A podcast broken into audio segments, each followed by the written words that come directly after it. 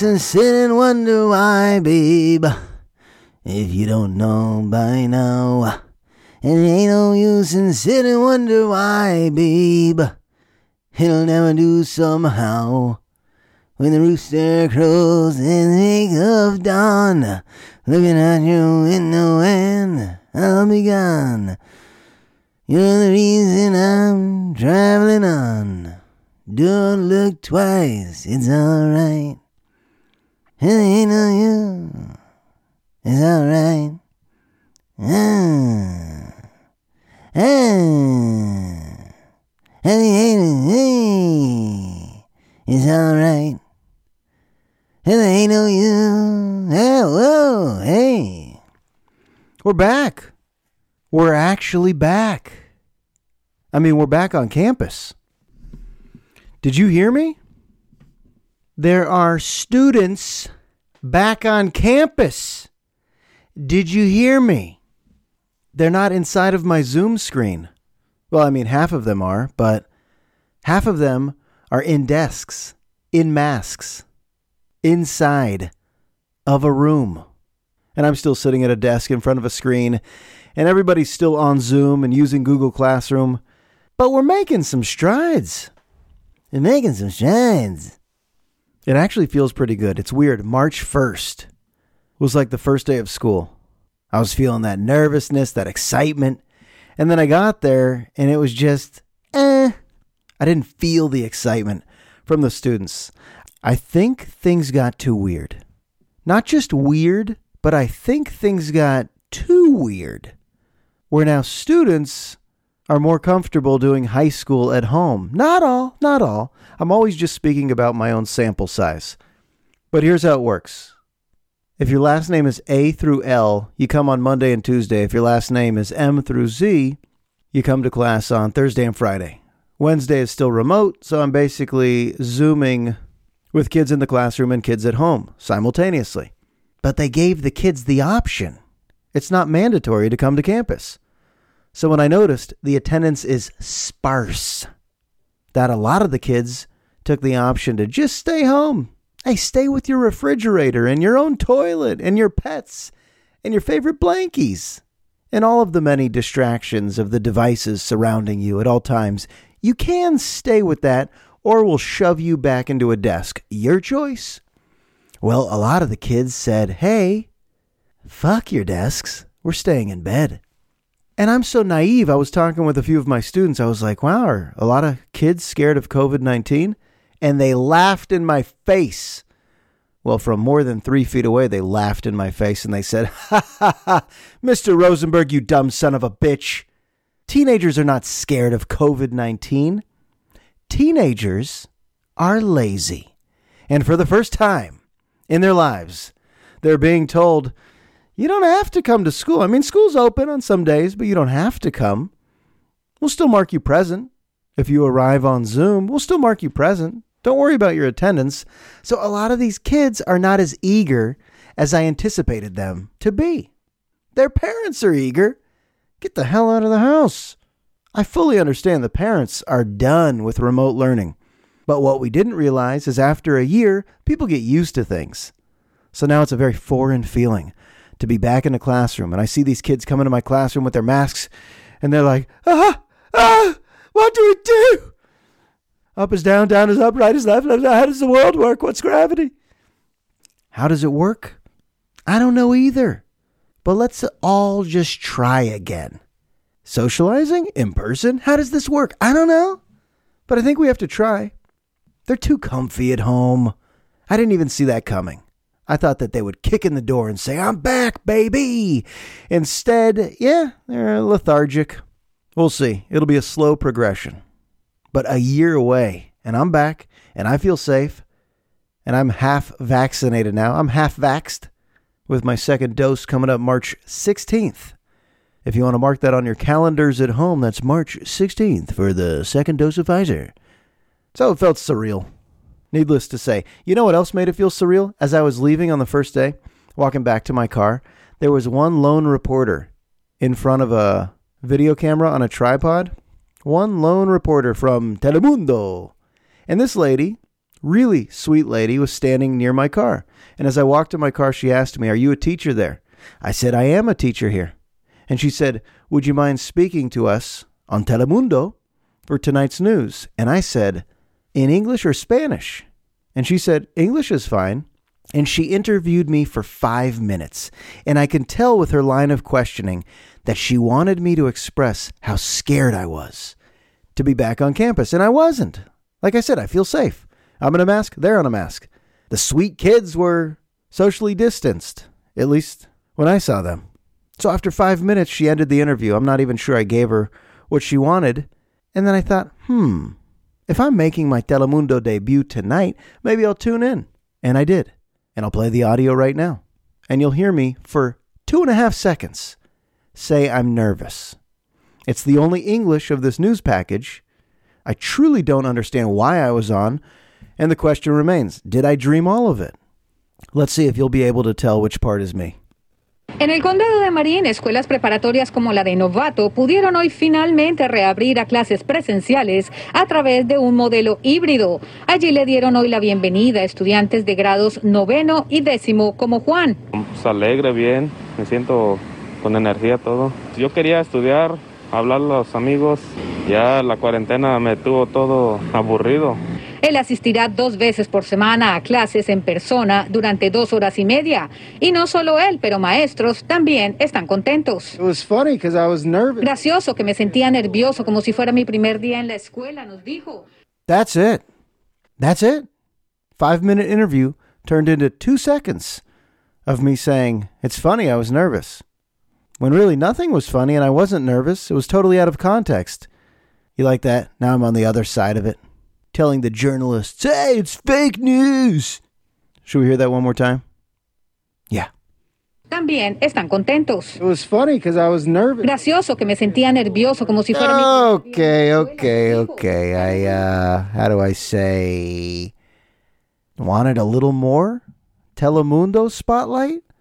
All the lady had to say was en español, por favor. And I could have stumbled through it. I'm not complaining. How about that? I genuinely mean it. I'm not complaining about anything. Well, my mask is a little uncomfortable, but aside from that, I'm not complaining about the pandemic anymore. I've noticed a lot of people are still complaining.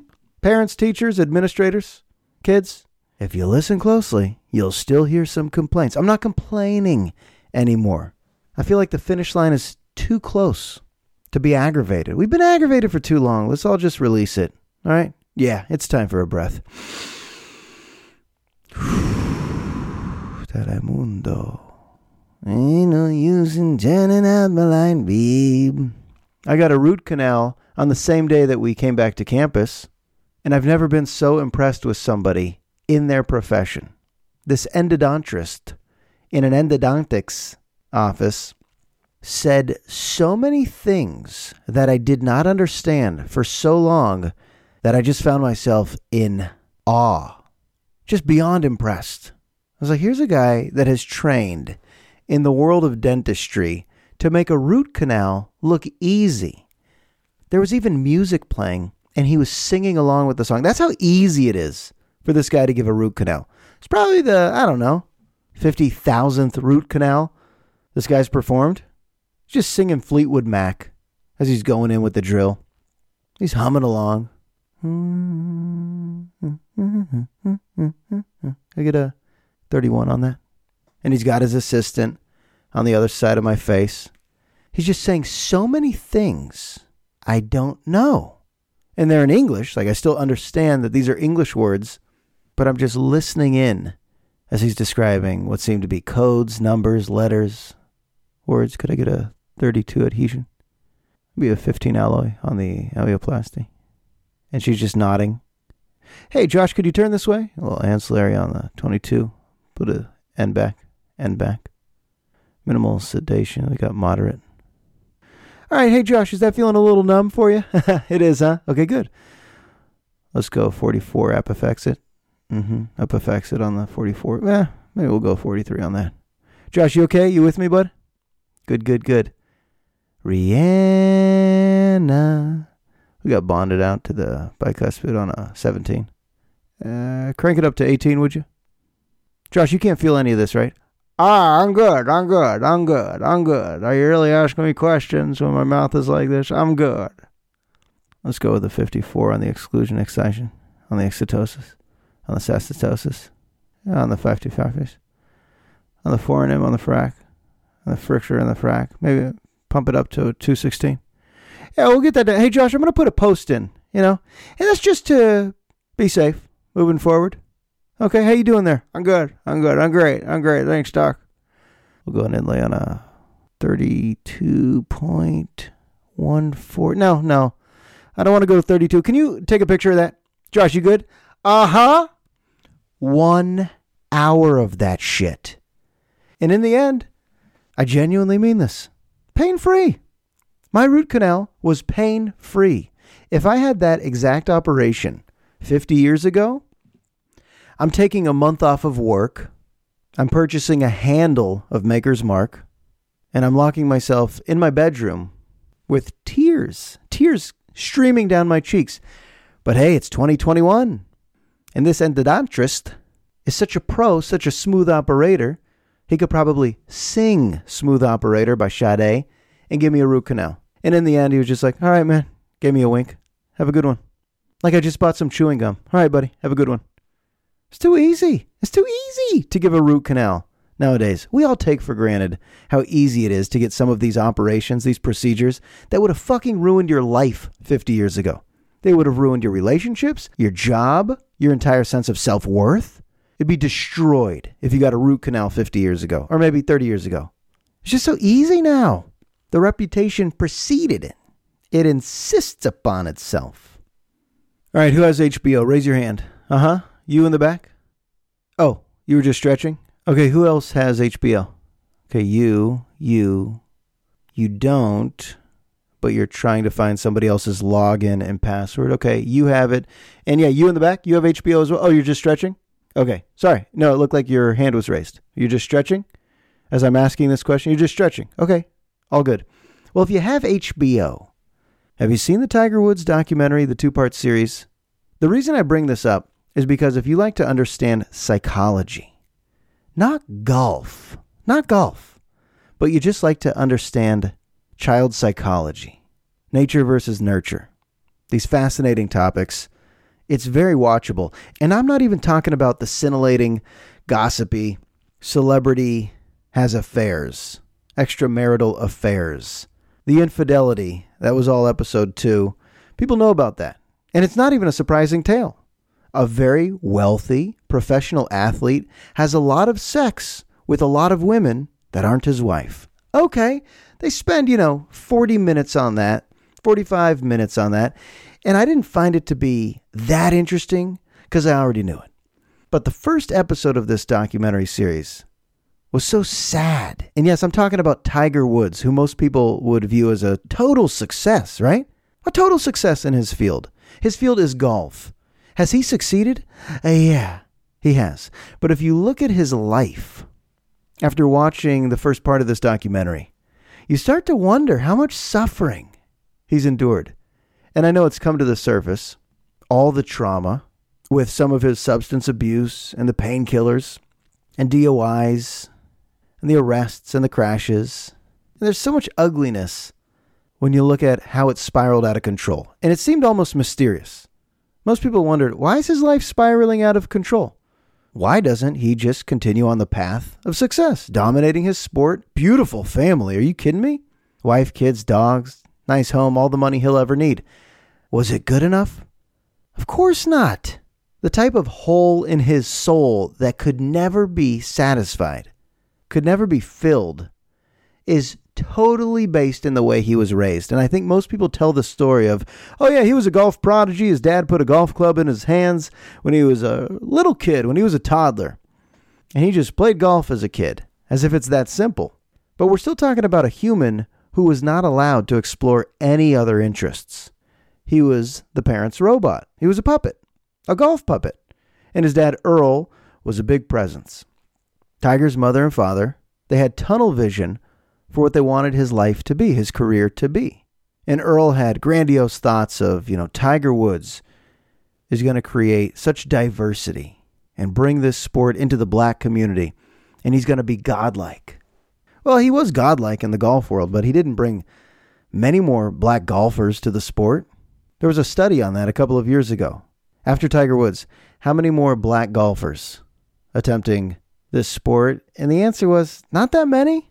It's just not accessible for so many people that can't afford it. And it remains that way. That's why it's so sad when you see what sports kids coming out of the inner city are focused on. Usually it's the sports that don't require access fees or a lot of equipment basketball, boxing, football. The idea of playing hours and hours and hours a week, all those green fees, having the top clubs, not a lot changed in the world of golf. Not a lot changed. Even the NCAA numbers have revealed that. Are there more black college golfers? Absolutely not. So I think his dad had this hope. Maybe that's a noble hope that my son is going to break through into this sport and everybody is going to notice him and try to be like him. Instead, I think it was just good for golf ratings. Like everybody liked watching Tiger play golf. But it didn't really create this following in the black community that now you're going to see a lot of these great black athletes try to become pro golfers. That just never transpired. But what did transpire is a career that always seemed mysterious. Tiger never, and still to this day, never let a reporter get to know him. Has never done an interview where he revealed himself because he probably doesn't know who he truly is on the inside. Just a world of conflict. You want to please your parents. That's part of being a kid. You want to please your parents. Well, to please your parents, you pick up that damn golf club and you spend the entire day on the links. What about pleasing yourself? What if you want to hang out with girls? What if you want to go to the movies, the mall? What if you want to try to play football, basketball, baseball, ping pong, anything else? No. The answer was no. In Tiger's world, the answer was no. And it wasn't just, hey, please don't. It was abusively no. He would get in trouble if he attempted to have friends or girlfriends. Even if teachers tried to guide Tiger into any other path, like just explore your interests, his parents would get pissed off. One of his first girlfriends was interviewed for this documentary, and she talked about how fun Tiger was. And she even had footage. She had old video camera footage of Tiger Woods truly having fun, unlike any footage I've ever seen of Tiger. It was so cool. Like genuinely laughing and smiling and dancing. You never see that. You just see the stoic robot, very measured, very measured throughout his professional golf career. But who was the guy? No one's ever really known. Well, his dad who forced him to play golf every single day, was a womanizer and a drinker. And he would park the van. He had this big van. He would park the van near these golf courses where Tiger would just train. I'm talking about 7, 8, 9, 10, 11, 12 year old Tiger Woods would just train. And his dad would bring a bunch of different women into this van to have sex with, to drink with. Keep in mind, Tiger had a mom who was married to his dad, and Tiger was just exposed to watching this. So adultery was normalized. Tiger idolized his father, and his dad was a cheater and a drinker. Unapologetic. And their relationship really soured, and the documentary goes into that. And then when Earl dies, Tiger starts to spiral a little bit. The party animal is released, and he still does a pretty good job of shielding his true colors, the tiger within, of shielding himself from the media, but then he gets caught, and then it becomes the huge scandal. And I don't even want to get into that part, but it's more fascinating to think about the parenting style that led to such a high level of success in the field that they wanted him to succeed in golf. But what about life? He has struggled. He has absolutely struggled in life. To this day, he's struggling. He's always going to have to fight demons.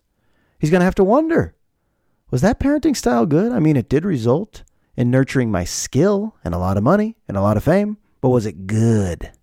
Who would actually want that life? I'm asking you right now. Who would want to be raised that way or raise their kids that way?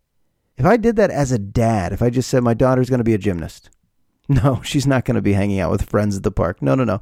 She'll be training. And even if she became a gold medalist, was that good parenting? Or is that shitty parenting? Or is that borderline abusive parenting? Oh, yeah, she'll be a gymnast. you wait and see. She'll be the best gymnast ever. We'll homeschool her. Nah, she doesn't need to go to parties, proms, and rallies. She doesn't need to be inside of a classroom. You kidding me? She's going to be on her way to the Olympics, and that's all this family cares about. And when she's on the cover of that Wheaties box, you'll thank me. It just felt so gross to watch how Tiger was raised, where they stifled any of his other interests and presented this package of a guy that loved his parents. And maybe he still does. Yeah, love is interesting. You could love through a lot of adversity. Who loved his parents, very smart guy on his way to Stanford and then a beautiful blossoming golf career. This HBO documentary is so dark in so many ways, and they got so many sources and interviews to actually tell what his life was like. Worth watching? Hell yes, worth watching. And I bring this up because he was just in a car crash a couple of weeks ago, and everybody who saw that story was wondering, uh oh, what was he on? And initially, the reports are that he was sober, just just a car crash, nothing to see here. But everybody had the same thought. Oh no, Tiger Woods in a major car crash where he had to have a major leg operation. What was he on? How high was he? Most people thought that. And if he was sober, fantastic. But I think battling sobriety, it's just going to be a monster he tackles for the rest of his life. All right. For a sports dork like me, anything that's like behind the scenes, in depth coverage of the athletes, it's just always so good. I've discovered this about myself. I think I like sports documentaries more than the actual games nowadays. And on the topic of the actual games nowadays, the coverage is so ridiculously extended and out of hand and long. If the Warriors have just a middle of the week game, Warriors taking on the Nets tonight, tip off 7 o'clock, pregame gets underway at 4.05. You're like, 4 what? Three hours of pregame, and after the game, stick around for seven more hours of Warriors recap, followed by Warriors postgame, and then Warriors outsiders. You're like, it's just a regular season, middle of the week game. And you got about five hours sandwiching this game of just analysis? Just talking heads and pundits, breaking it down. Well, Steve Kerr has got to give some more minutes to Wiseman. And if he doesn't, I don't know if you're nurturing him properly. Hey, you watch what you're saying. Wiseman's going to be fine. Just people arguing and talking, breaking down the keys to the game. The keys to the game. Here are the keys to the game. What you need to see for the Warriors to win this game hours and hours on the radio, on TV, on Twitter, on the web. Holy shit. I get it. Everybody's trying to make a buck. All these networks trying to make a buck. However, do you remember how it used to be? Your local sports coverage on TV? Do you remember? After the news, or after Laverne and Shirley, or after Three's Company, or after some game show, it would just be like a minute of the play by play guy giving you an intro into the game, and then they were ready to tip off. You remember this? Throughout the 80s, into the 90s, you just have some stupid sounding music, and the play by play guy would come on. You remember this, right? Punky Brewster would just end. There'd be like one commercial for the clap on, clap off light, and then right into the play by play guy.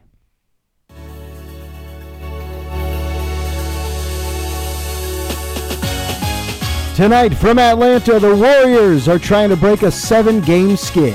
Taking on Spud Webb, Dominique Wilkins, and Kevin Willis, it's going to be a tall task in front of them. But can Sarunas Marciulionis rise to the occasion? We'll find out right here on Action 36. And then a live stand up of your TV play by play guy and the color commentator. Hi again, fans. Chase Daniels alongside Lester Montgomery at the Omni for what should be another boring game tonight. Didn't matter. You could take any two teams. Any two teams. A MASH rerun just ends. Quick commercial.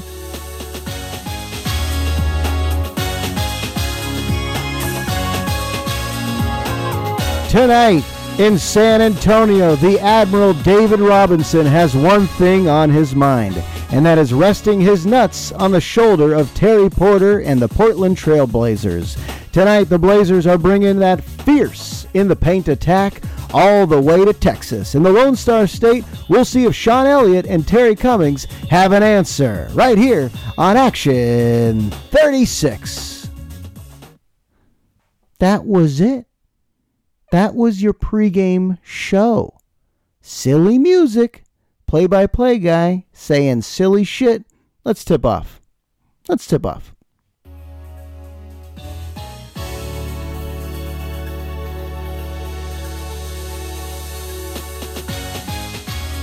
All right, My Two Dads is over. Quick commercial, silly music. It's time for the Warriors game. Good.